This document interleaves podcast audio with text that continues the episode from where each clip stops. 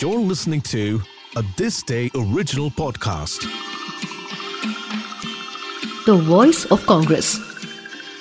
Freedom fighter, secret society operator, and for many, the voice of independence movement. Listen to the story of Usha Mehta and her Congress radio that took the message of freedom struggle to the masses.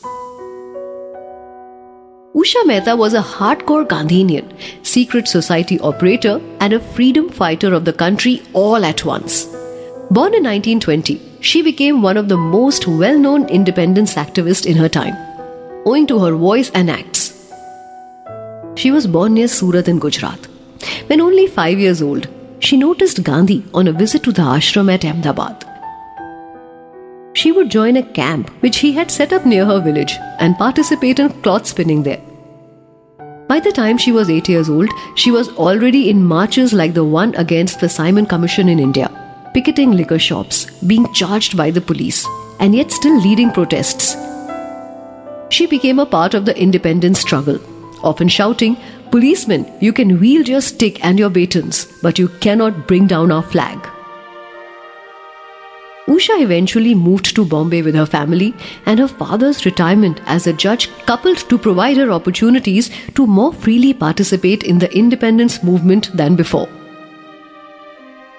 She became a part of many secret organizations, distributing their bulletins and publications, visiting relatives in prisons, carrying messages from them, etc. She was highly influenced by Gandhi and, as such, acquired a highly Spartan lifestyle wearing only khadi clothes, keeping away from luxuries, emerging as a proponent for his thoughts, etc.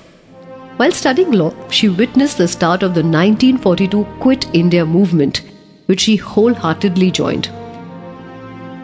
As senior leaders were arrested first in the movement, it came on to the youngsters like her to organize and lead how the movement went.